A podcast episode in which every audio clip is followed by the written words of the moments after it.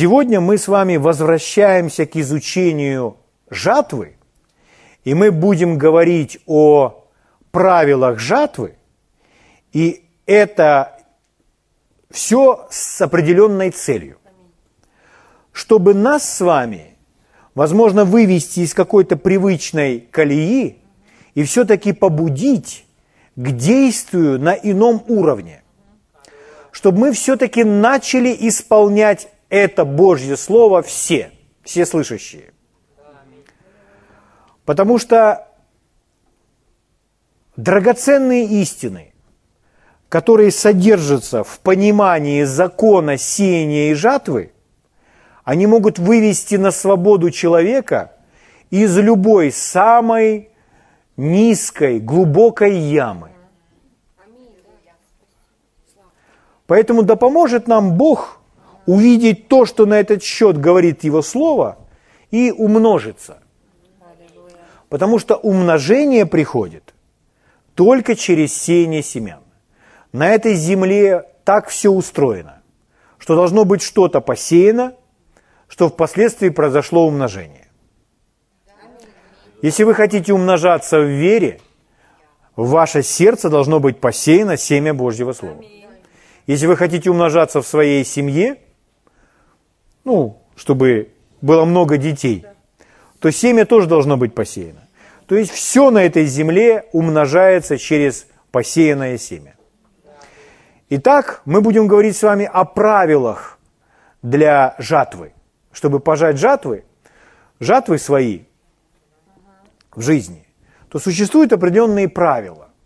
Порой человек даже не задумывается об этом, он думает, а я никогда не думал, что у жатвы есть какие-то правила. Но эти правила, они существуют, они есть. И Слово Божье может нам пролить свет на эти правила. Давайте мы начнем с вами и откроем место Писания, книгу притчей Соломоновых. Десятую главу я буду вам читать с пятого стиха. Притчи, десятая глава, с пятого стиха.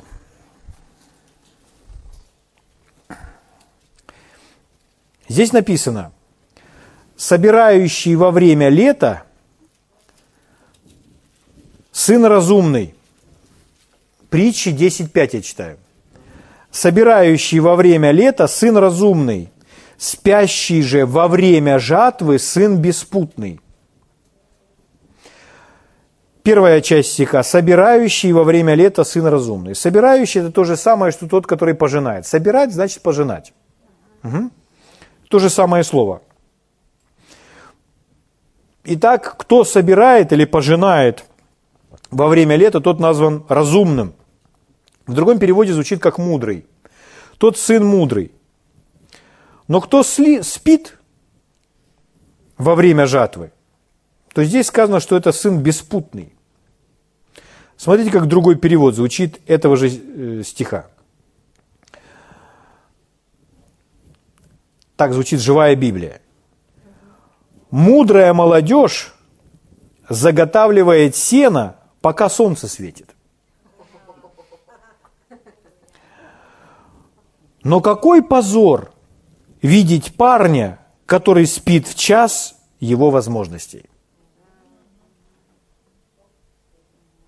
Какой позор видеть парня, который спит в час, время, его возможностей. Итак, мы можем себе просто задать вопрос.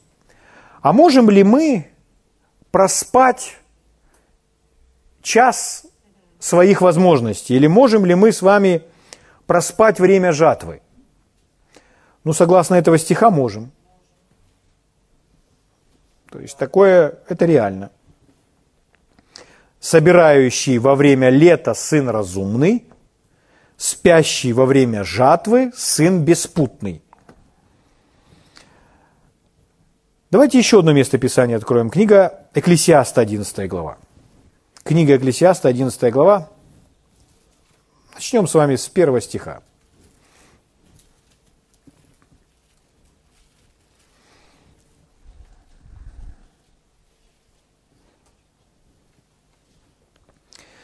Здесь так написано. Экклесиаст 11.1. «Отпускай хлеб твой по водам, потому что по прошествии многих дней опять найдешь его. Давай часть семи и даже восьми, потому что не знаешь, какая беда будет на земле. Смотрите, какое Слово Божье дает нам с вами совет. Слово Божье говорит, давай часть семи, или если ты решил дать часть семи, то даже умножь это. И давай не просто семь, а давай восемь частей. Угу. То есть он призывает давать дополнительно. А почему он так делает? Он говорит почему. Потому что не знаешь, что тебя ожидает впереди. Не знаешь, что ждет тебя впереди. Когда облака будут полны, то они прольют на землю дождь. И если упадет дерево на юг или на север, то оно там и останется, куда упадет. Кто наблюдает ветер, тому не сеять. И кто смотрит на облака, тому не жать. Опять он заговорил за сеяние и за жатву. Кто наблюдает ветер, тому не сеять, кто наблюдает облака, тому не жать. Когда люди смотрят на что-то, что им мешает, то они не выходят и не сеют свое семя. Ну, даже в естественном. Угу. Или если человек смотрит на облака, ну, в данном случае облака или тучи.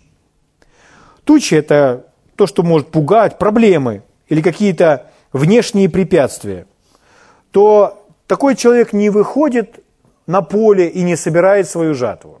Почему? Его останавливают препятствия увиденные. Тучи останавливают его. Угу. Итак, еще раз. Кто наблюдает ветер, тому не сеять, кто смотрит на облака, тому не жать. Если человек смотрит на препятствие, то он так может и не выйти из дома, потому что препятствия просто могут не прекратиться. Один из переводов этого четвертого стиха звучит так, тоже живая Библия. Говорит так. Если вы ждете идеальных условий, то вы никогда ничего не сделаете. Если вы ждете идеальных условий, то вы никогда ничего не сделаете. Итак, друзья мои, мы с вами живем в несовершенном мире. И если человек пожелает найти что-то, что может ему помешать, что может ему помешать сеять или выйти в поле и трудиться в поле, то он всегда найдет что-то, что может ему помешать, что станет для него препятствием. И он может сказать, ну, неблагоприятное время или, ну, не идеальные условия. Обычно, когда Бог призывает к чему-то человеку и просит его что-то сделать, то условия никогда не бывают идеальными. Всегда есть что-то, что будет мешать. Всегда есть что-то, что препятствует. Угу. И поэтому, если Господь говорит, например, кому-то что-либо отдать, а в этот момент человек смотрит на состояние своего банковского счета или достает кошелек и просто смотрит в кошелек – то условия точно могут быть неблагоприятные, чтобы делать это. Вспомните ту вдову, которая накормила пророка. У нее осталось немножечко муки, у нее осталось немножечко масла. Но это как раз тот момент, когда Господь призвал ее отдать то, что у нее есть. Ну, вы знаете, в результате чудо произошло. Поэтому он говорит, ты давай семь частей, или даже восемь, потому что не знаешь, какое время ждет тебя – то есть необходимо посеять, чтобы впоследствии пожать. Угу.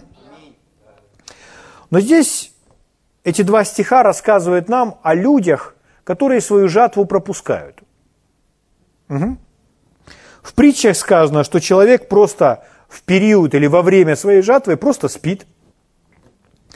А Экклесиаст говорит о человеке, что в то время, когда жатва доступна, то есть жатва уже пришла, и нужно просто выйти на поле и собрать ее, а человек смотрит на какие-то неправильные вещи, и поэтому не выходит из дома и не идет, не собирает жатву.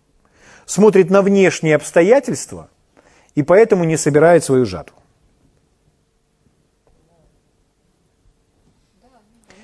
О чем мы говорим с вами?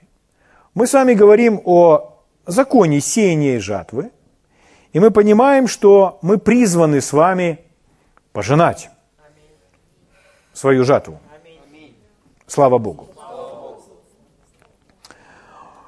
Но почему человек не пожинает? Я еще раз повторюсь. В книге притчей он не пожинает, потому что пришло время жатвы, а он просто спит, он лежит на диване. Поэтому жатва не придет к нему, потому что он ее не собрал. Это один вариант. В книге Экклесиаста другой вариант. У человека есть жатва. У человека есть жатва. А он смотрит на какие-то неправильные вещи, на то, что его останавливает. Он не смотрит на жатву, которая его ждет, а он смотрит на то, что ему мешает. И поэтому он не идет и не собирает свою жатву. Еще один пример. Он смотрит на обстоятельства, он смотрит на ситуацию там, с погодой, может, человек смотрит на свое физическое домогание и недомогание, может, на состояние экономики, может, еще на что-то, на какие-то внешние вещи, которые для него говорят громче, чем то, что он посеял свое семя и должен пойти и пожать жатву.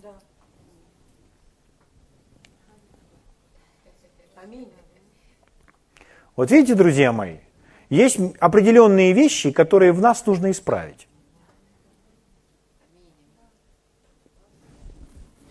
И Слово Божье это сделает сейчас. Почему? Потому что жатва доступна, когда человек посеял семя.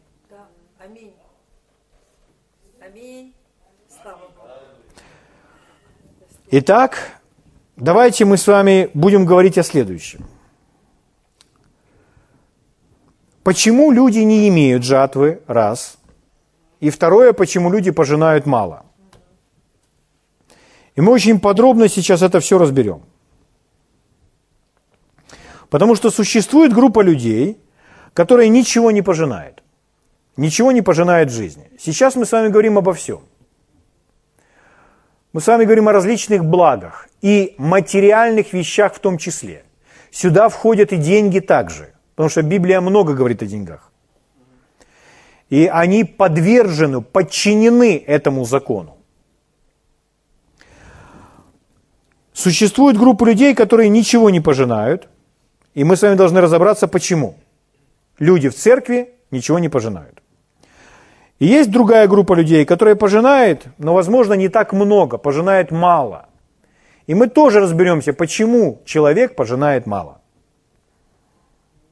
Потому что Господь нас с вами призвал пожинать. И когда мы с вами пожинаем свои жатвы, когда мы с вами собираем свои урожаи, в этом Бог прославится. В это, это сделает вас счастливыми. Это сделает вас еще более способными на всякое доброе дело. Слава Богу. Итак, почему люди не имеют жатвы? То, с чего мы с вами начнем. Почему нет вообще жатвы в жизни человека?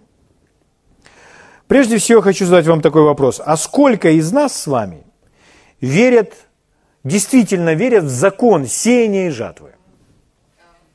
Сколько верят в закон сеяния и жатвы? Все из нас. Слава Богу. Это пришло из Библии. Так устроил Бог. Иисус говорил, давайте и дастся вам. Это закон сеяния и жатвы. Павел пишет Галатам, что посеет человек, то и пожнет. Это закон сеяния и жатвы. Во втором Коринфянам тот же Павел говорит, кто сеет щедро, тот щедро и пожнет. Это закон сеяния и жатвы. Угу.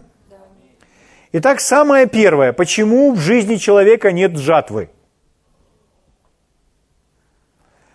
Первая причина, почему люди не имеют жатвы. Первое. Обратили ли вы внимание, что это закон сеяния и жатвы, а не жатвы и сеяния? Сеяние и жатвы, а не жатвы и сеяние. Это принципиально важно. То есть, чтобы пожинать, обязательно вначале нужно посеять. Итак, первая причина, почему люди не имеют жатвы, потому что они не сеют. Не думайте, что вы по этому поводу все знаете. Послушайте меня сейчас. Итак, это самое важное правило жатвы. Первое правило жатвы. Если вы хотите иметь жатву или урожай в своей жизни, вы должны сначала посеять. Если вы хотите иметь урожай в своей жизни, вначале вы должны посеять. Иногда люди в харизматических кругах, в наших с вами кругах, люди, которые верят э, в Божье обеспечение финансовое процветание, они упускают этот момент и думают, что они могут получить умножение или успехи процветания в своей жизни как ответ на молитву. То есть я помолюсь, и Бог мне это даст. Или я посредством правильного исповедания, провозглашения мест Писаний, Бог восполняет все мои нужды по богатству своему славе Христом Иисусом, получу это. Но мы с вами только что сказали, закон сеяния и жатвы гласит следующее, что для того, чтобы в нашей жизни был урожай, для того, чтобы в нашей жизни была жатва, вначале необходимо посеять семя.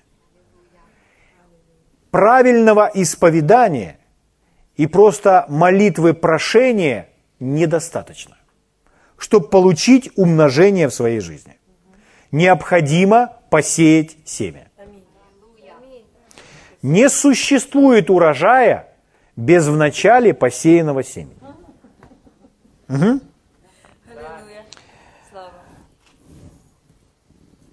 Когда мы с вами читаем, что о сеяние жатвы говорил Иисус. Что говорил Павел? Мы видим, что они постоянно это сравнивают с естественным. То есть духовное и естественное сеяние и жатва постоянно сравнивается. Почему? Они схожи, они действуют по одинаковым принципам. То есть принципы одинаковые для естественного семени и для духовного семени. Принципы одинаковые, те же самые принципы. Потому что естественное – это отражение духовного. Духовное в начале, потом естественное. Поэтому естественное похоже на духовное, оно его отражает. Поэтому, сравнивая это, мы с вами многому можем научиться.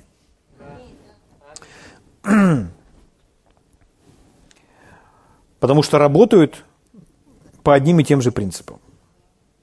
Итак, друзья мои, теперь слушайте. Если вы ничего не имеете, если вы абсолютно ничего не имеете, в какой-либо сфере, в которой вы хотите иметь урожай, то Господь вначале всегда дает вам семя, чтобы вы его посеяли. То есть, если у вас нет поля полного урожая, то вначале вам нужно семя для этого поля. И то, что делает Бог, это его принцип. Он всегда человеку дает семя. Итак, если вы не имеете ничего, то вы можете попросить у Бога не урожай. Урожай без посеянного семени не бывает. Вы можете попросить у Бога семя. И Он даст вам его. Об этом говорит Библия. Одно из ярких мест Писания, 2 Коринфянам 9 глава, 10 стих. Там написано, дающий же семя сеющему, и хлеб в пищу подаст обилие посеянного вами и умножит плоды праведности вашей. Итак, Бог есть тот, который дает семя. Поверните своему соседу и скажите, Бог дает семя. Другому человеку скажите, Бог дает семя. Услышьте меня еще раз. Если у вас нет ничего, и вы говорите, у меня нет ничего, и вы просите у Бога урожай, вы поступаете вопреки Божьим принципам. Просите у Бога семя. Он даст вам семя, которое вы, соответственно, должны будете посеять. не съесть. Человек говорит, а у меня нету никакого семени, у меня вообще ничего нет. Но вы не имеете семени, потому что вы не просили. Не имеете, потому что не просите. Если вы попросите у Бога семя, Он обязательно даст вам семя. Потому что Он дающий семя. Он так действует, Он так работает с нами. Угу.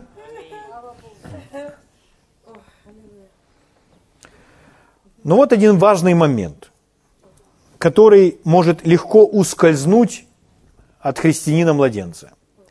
Когда в вашу жизнь приходит что-то, когда в вашу жизнь приходит семя или что бы это ни приходило, в самую первую очередь вы должны почтить Бога.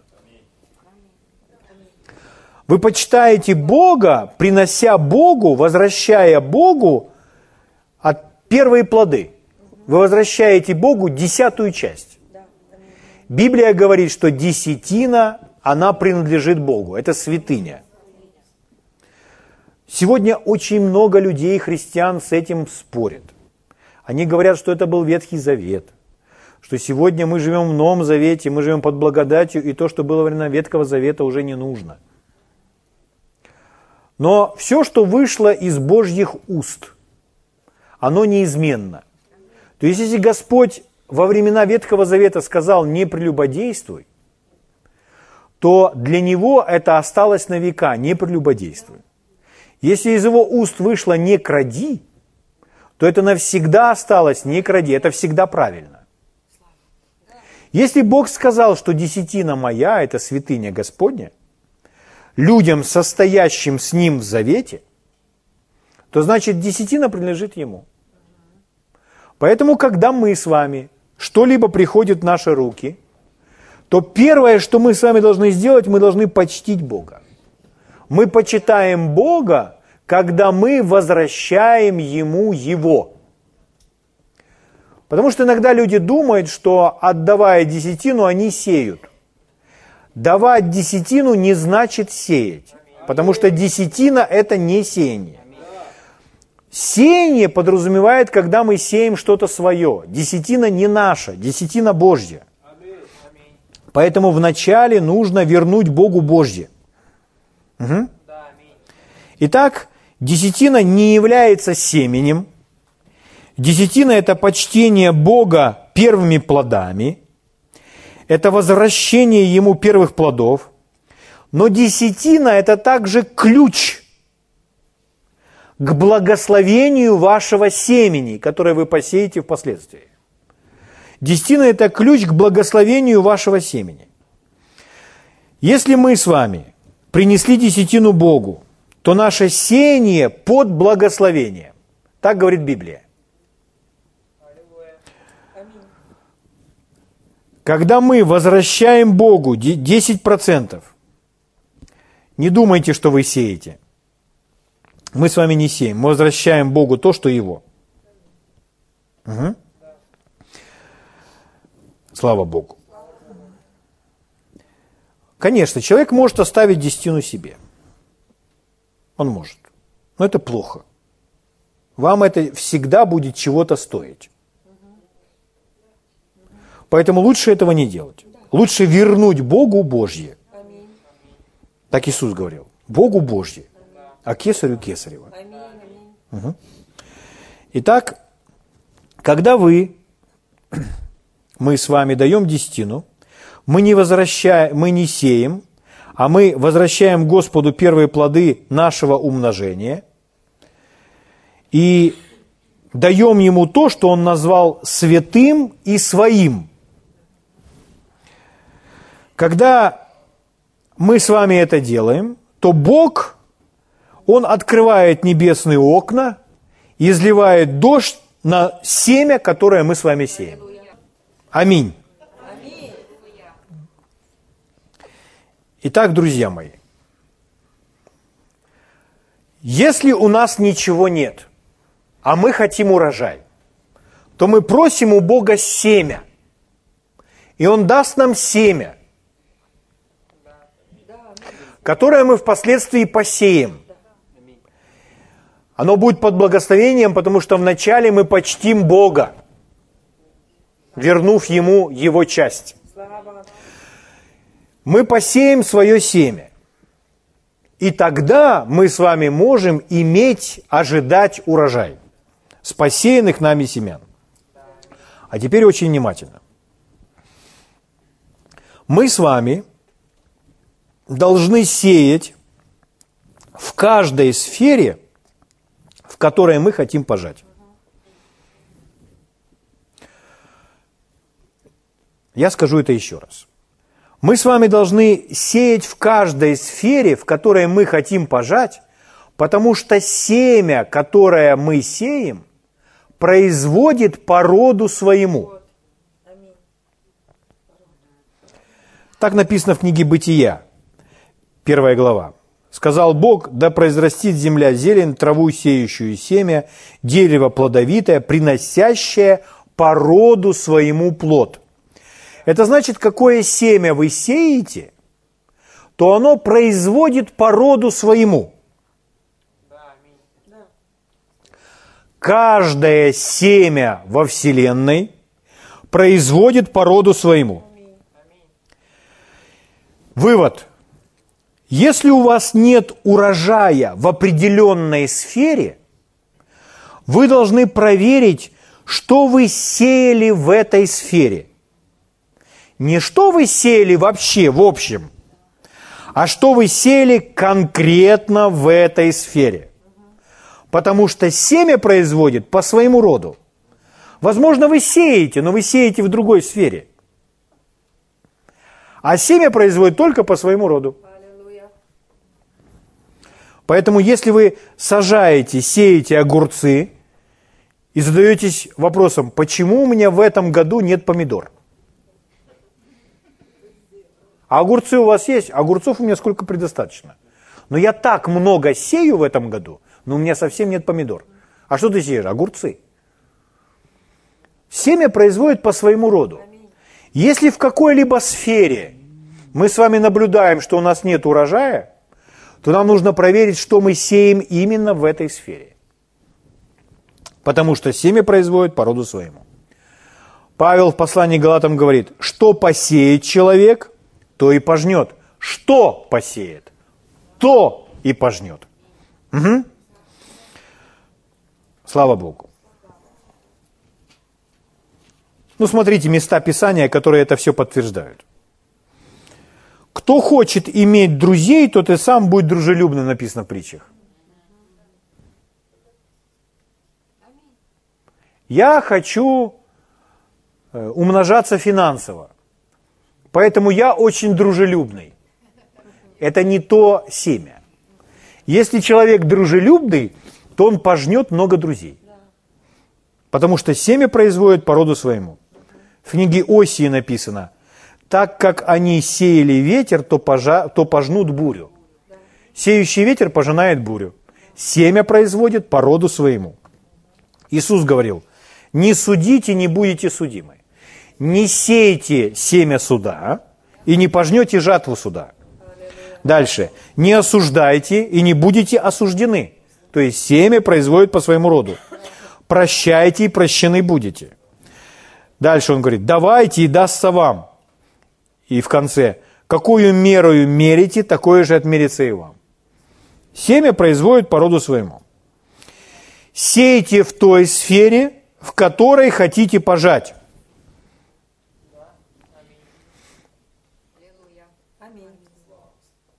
То есть, если вы хотите много одежды, то вам нужно сеять одежду. Если вы хотите машину, то вам нужно сеять в машину. Вы можете не, не посеять машину целиком, но, по крайней мере, можете купить, э, поучаствовать в части машины, помогая кому-то. Если вы хотите иметь дом, если вы хотите пожинать дома, то нужно сеять дома. Чего вы такие тихие? Поэтому, когда человек идет и помогает кому-то строить дом, то это значит, ему помогут строить дом. А мне не надо. но вы сеете добро и пожнете добро. И Иисус на этот счет говорил, как хотите, чтобы с вами поступали люди, так и вы поступайте с ними. То есть, если вы кому-то купите костюм, то потом эти люди будут поступать с вами точно так же. Они вам купят костюм. Аминь. Слава Богу. Еще раз, друзья мои, если у вас нет урожая в определенной сфере, проверьте, что вы сеете в этой сфере.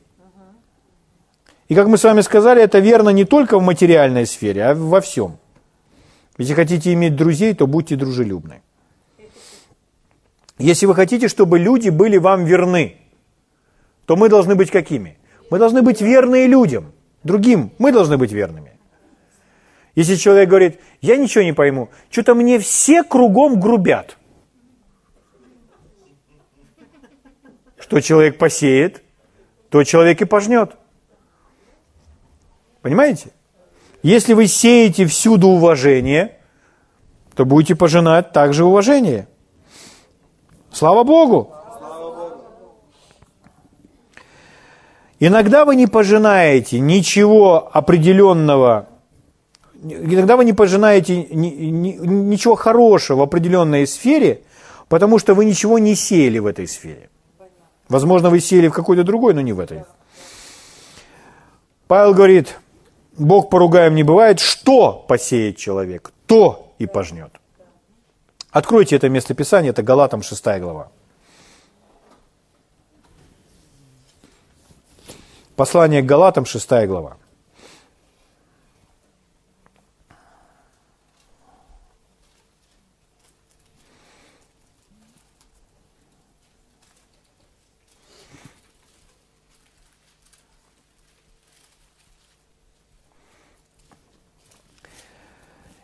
Я делюсь с вами драгоценными истинами, которые, которыми нужно вооружиться, как в классе мы с вами учимся, чтобы впоследствии это практиковать. То есть, если человек впоследствии это не практикует, то это не принесет ему должного плода и удовлетворения. Но я прошу вас, чтобы вы включили свою веру и видели для себя в этом ответ, как можно изменить свою жизнь, как можно все исправить. Потому что так работает Божья система. Люди просят у Бога урожай, в то время как Бог дает семя. Попросите у Бога семя, получите свое семя, почтите Бога и посейте свое семя. И что будет? И вы пожнете свой урожай в той сфере, в которой вы хотите пожать. Если у вас нет семени в той сфере, в которой вы хотите урожай, попросите у Бога, и Он даст вам. Семя. Семя – это нечто маленькое, но способное умножиться во много-много-много раз. Итак, послание к Галатам, 6 глава, Седьмой стих говорит, не обманывайтесь, Бог поругаем не бывает, что посеет человек, то и пожнет. А теперь смотрите девятый стих. Делая добро, да не унываем, ибо в свое время пожнем, если не ослабеем. Делая добро, да не унываем, ибо в свое время пожнем, если. Что означает слово «если»? Слово «если» – это условие. Если условие выполняешь, то согласно этого стиха пожнешь. Если не, уполня, не выполняешь, то не пожнешь. То есть можно так сказать. Если не ослабеем, то пожнем. А если ослабеем, то не пожнем. Не пожнем свой урожай. Итак, вторая причина, почему люди не пожинают. Первая причина. Они не сеют в той сфере, в которой им нужен урожай. Вторая причина. Люди не пожинают, потому что устают ожидать урожай и издаются. Устают ожидать урожай и издаются. Они не пожинают, потому что больше не верят.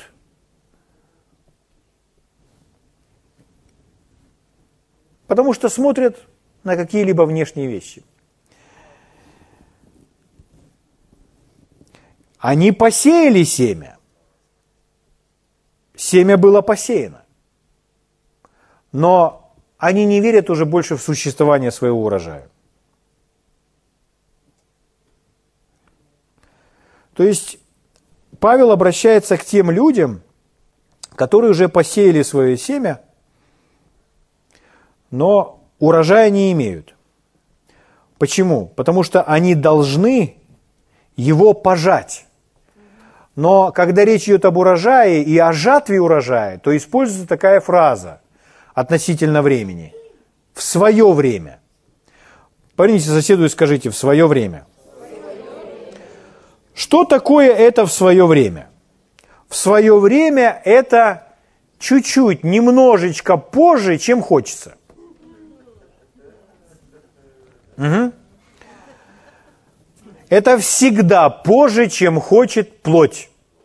Потому что плоть желает сейчас и сразу. Вы знаете. Она не хочет терпеть. Но здесь необходимо терпение. Человек посеял семя с верой, он получил семя от Господа.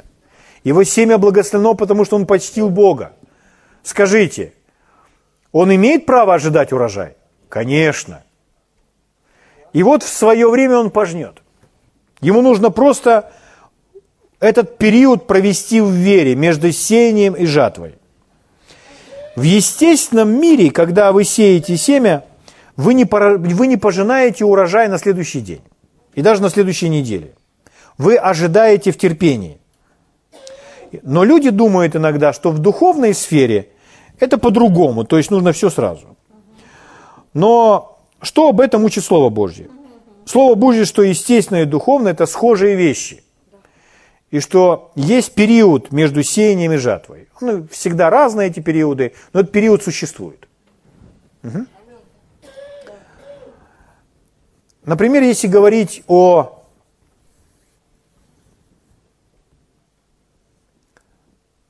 правильном понимании стиха Марка 11.23.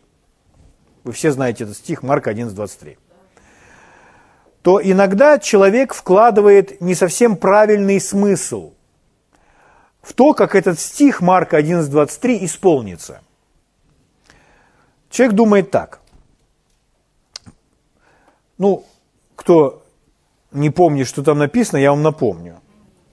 Это Иисус сказал, имейте веру Божью, ибо истинно говорю вам, если кто скажет горе сей, поднимись, свергнись море, он не сомнится в сердце своем, но поверит, что сбудется по словам его, будет ему, что не скажет. И вот человек думает, ага, Иисус сказал так, нужно сказать горе, и она поднимется и вергнется в море. То есть он себе представляет, что это будет так. Что человек говорит, гора, и гора уже затряслась. Он говорит, поднимись. Видели, как взлетает космический корабль? И человек думает, что сразу из горы, как космический корабль, вот это зашумит все, и там двигатели все заработают, и пламя загудит, и вот гора начинает подниматься. Поднимись! Она у и поднимается. Улетай в море. И она у и улетела в море. То есть человек себе представляет, что это так должно исполниться. Ну а Иисус не об этом учил. То есть оно совсем не обязательно так должно исполниться.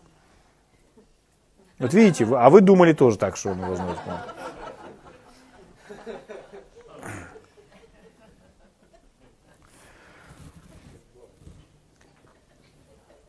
Но это может быть по-другому.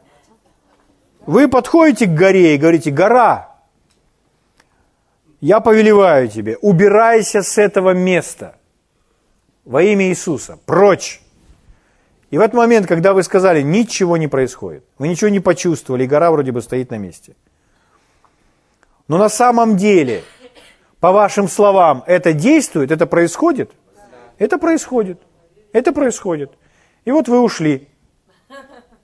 А потом вы приходите через полгода. А пока в окно смотрели и говорили, спасибо, Господь, за твое Марка 11.23, что гора повиновает, повинуется словам моих уст. И через шесть месяцев вы приходите, смотрите, там какая-то группа людей вокруг этой горы.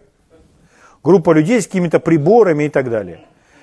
И вы подходите и спрашиваете, а что вообще происходит, что вы здесь делаете? А они говорят, да мы не можем понять, какие-то э, в, в структуре Земли какие-то геологические изменения. Там внутри все разрушается, и эта гора рушится и просто распадается.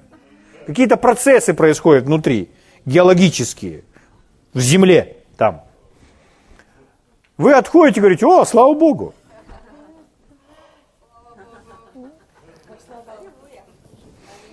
Понимаете? Да реально. Также человек, повелевающий раку, он сказал раку, и если в этот момент опухоль не затряслась и не отпала, он думает, да что ж такое? Марка 1.23 не действует. Все действует, все работает, но засохло от корня. Угу. Но плоть, она не желает ждать. И человек порой представляет себе некоторые вещи не совсем реально, не, не соответствующие вообще действительности того, как это происходит. И если говорить о сеянии и жатве, то между сеянием и жатвой всегда есть промежуток времени. Время, которое человек проводит в терпении. И сказано, Слово Божье говорит, пожнет в свое время, если не ослабеет. Поэтому не нужно ослабевать, а нужно стоять в вере и знать, семя было мною посеяно, и меня ожидает урожай, и мой урожай вот-вот созревает, слава Богу, и я в состоянии ожидания своего урожая. Угу.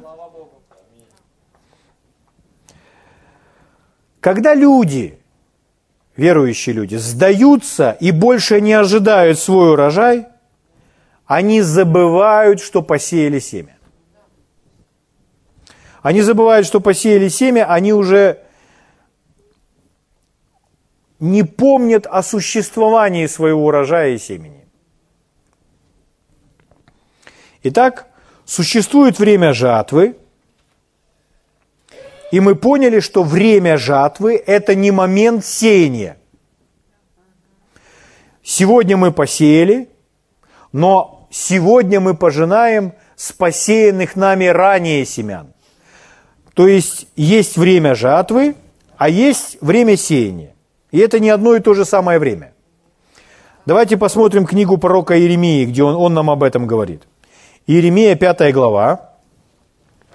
Читаю вам с 24 стиха.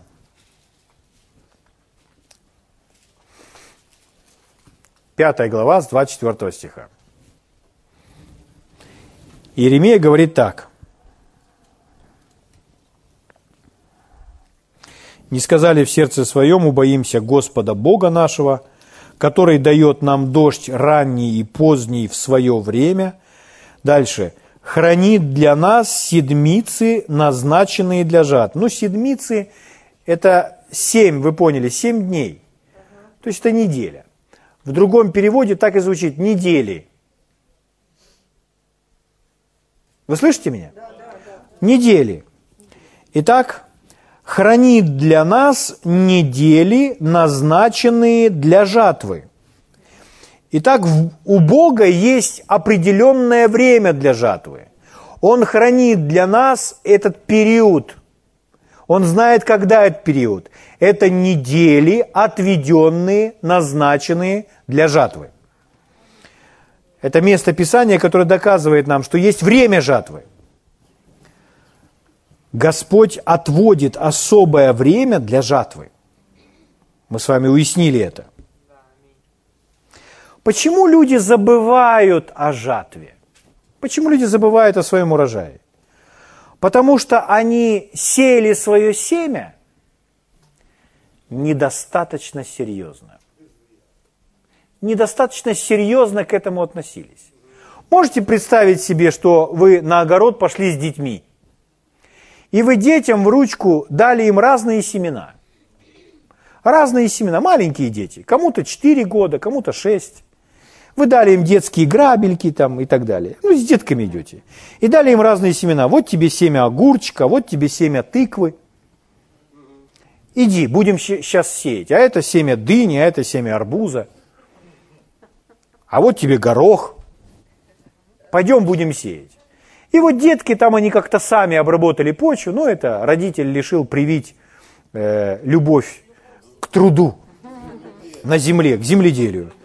И вот э, ребенок сеет это, полил. Но так как они дети, они могут относиться к этому легкомысленно. И один, который постарше, говорит, пойдем посмотрим, нам зашло твое семя или нет. Он скажет, да, я пойду. А тот, который поменьше, говорит, не хочу.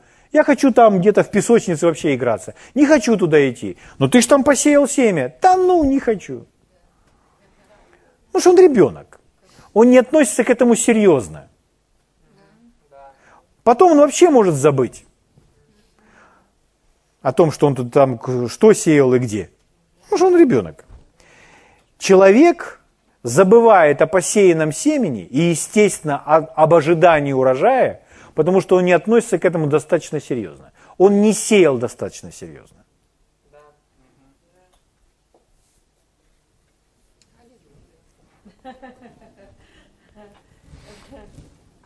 Слава Богу. Когда мы с вами, мы понимаем, что когда мы служим Богу или помогаем людям, мы не говорим, что наш мотив, чтобы только пожать, только пожать. Но мы понимаем, что то, что мы делаем, является семенем. Поэтому все равно с нашей стороны ожидать, что к на, с нами будут поступать точно так же, что мы будем пожинать урожай из посеянных семян, это совершенно нормально. Если посмотреть на земледельца, то это правильно, что он сеет и ожидает урожай. Если человек помогает людям и служит Богу и не ожидает урожая, что ему придет воздаяние, и он говорит, почему ты не ожидаешь? Я просто служу людям, я просто служу людям. Ну а зачем, почему ты сеешь свое семя и не ожидаешь урожая? Ну, ради смирения. Ну это не смирение, это лжесмирение. Поэтому совершенно правильно и естественно с посеянных семян ожидать урожай, ожидать воздаяние. Угу. Если вы забыли, что посеяли, то, конечно, вы не будете ожидать урожай. Вы забудете пожать.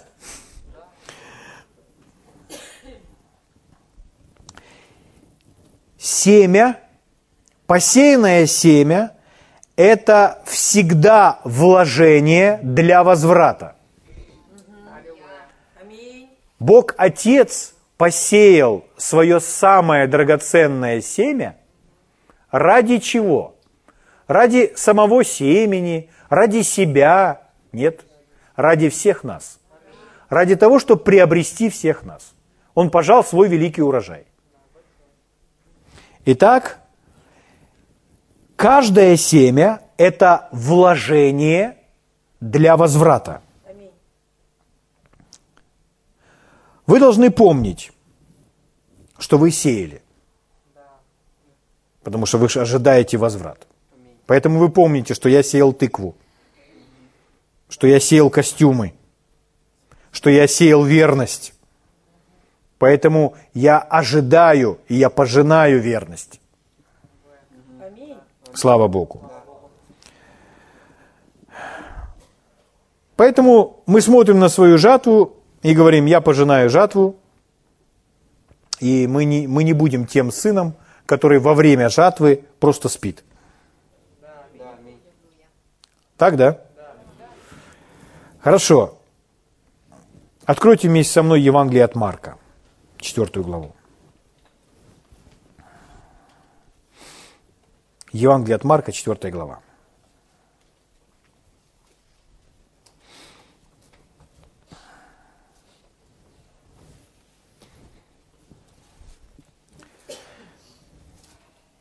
Евангелие от Марка, 4 глава, 26 стих. И далее. Это говорит Иисус.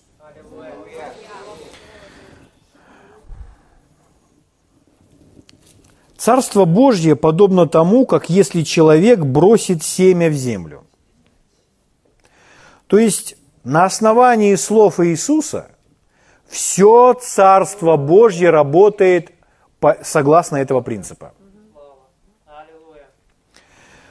Царство Божье подобно тому, как если человек бросит семя в землю. Дальше. И спит.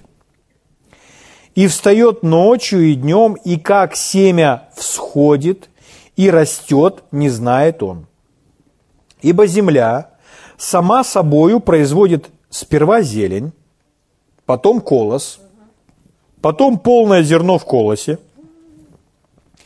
Когда же созреет плод, немедленно посылает серп, потому что настала жатва. Слава Богу. Я позадаю вам вопросы. Первый вопрос. Кто сеет семя? Правильный ответ – человек. Дальше. Кто заставляет семя расти и производить этот плод? Бог устроил так, что земля питает семя, и здесь сказано, что земля это производит. То есть Бог так создал, что когда семя встречается с землей, то все, земля начинает производить. Аминь. То есть Бог устроил так, что земля производит это. И следующее. Кто пожинает? Правильный ответ опять человек. Слава Богу. Итак, друзья мои, третья причина, почему люди не пожинают урожай. Потому что они думают, что урожай приходит автоматически.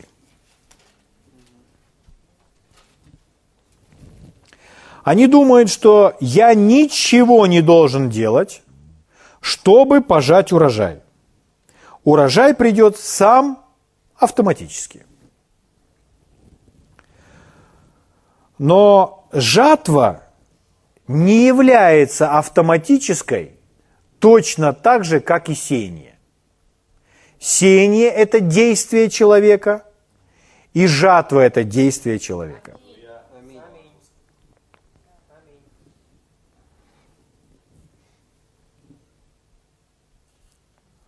Мы вернемся еще к этому, но сейчас я просто вам повторю три этих важных пункта для вас.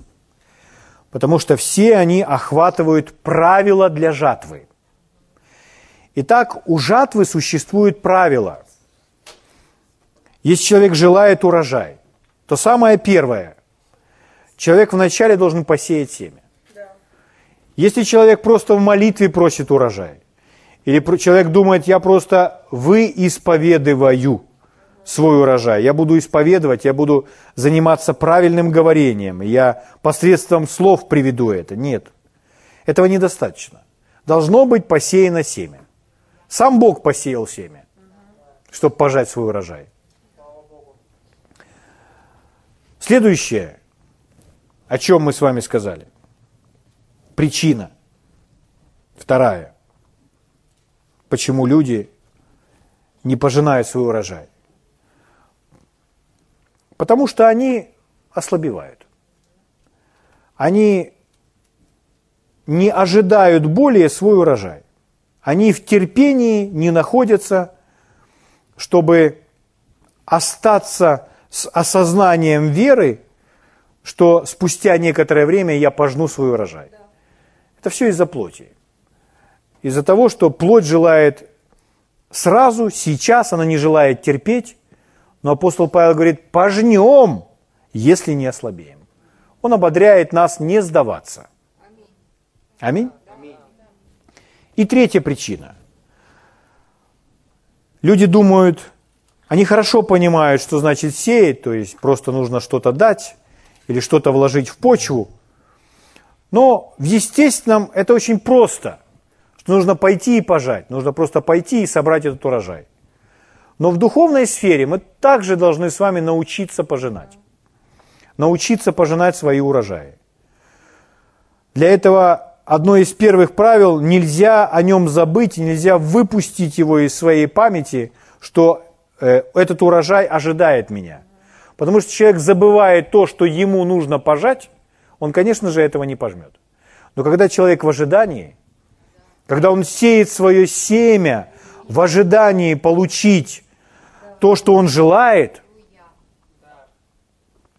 тогда он будет сосредоточен на том, чтобы дождаться дня урожая, дождаться периода жатвы и пойти собрать этот урожай. Слава Богу. И мы с вами продолжим в следующий раз.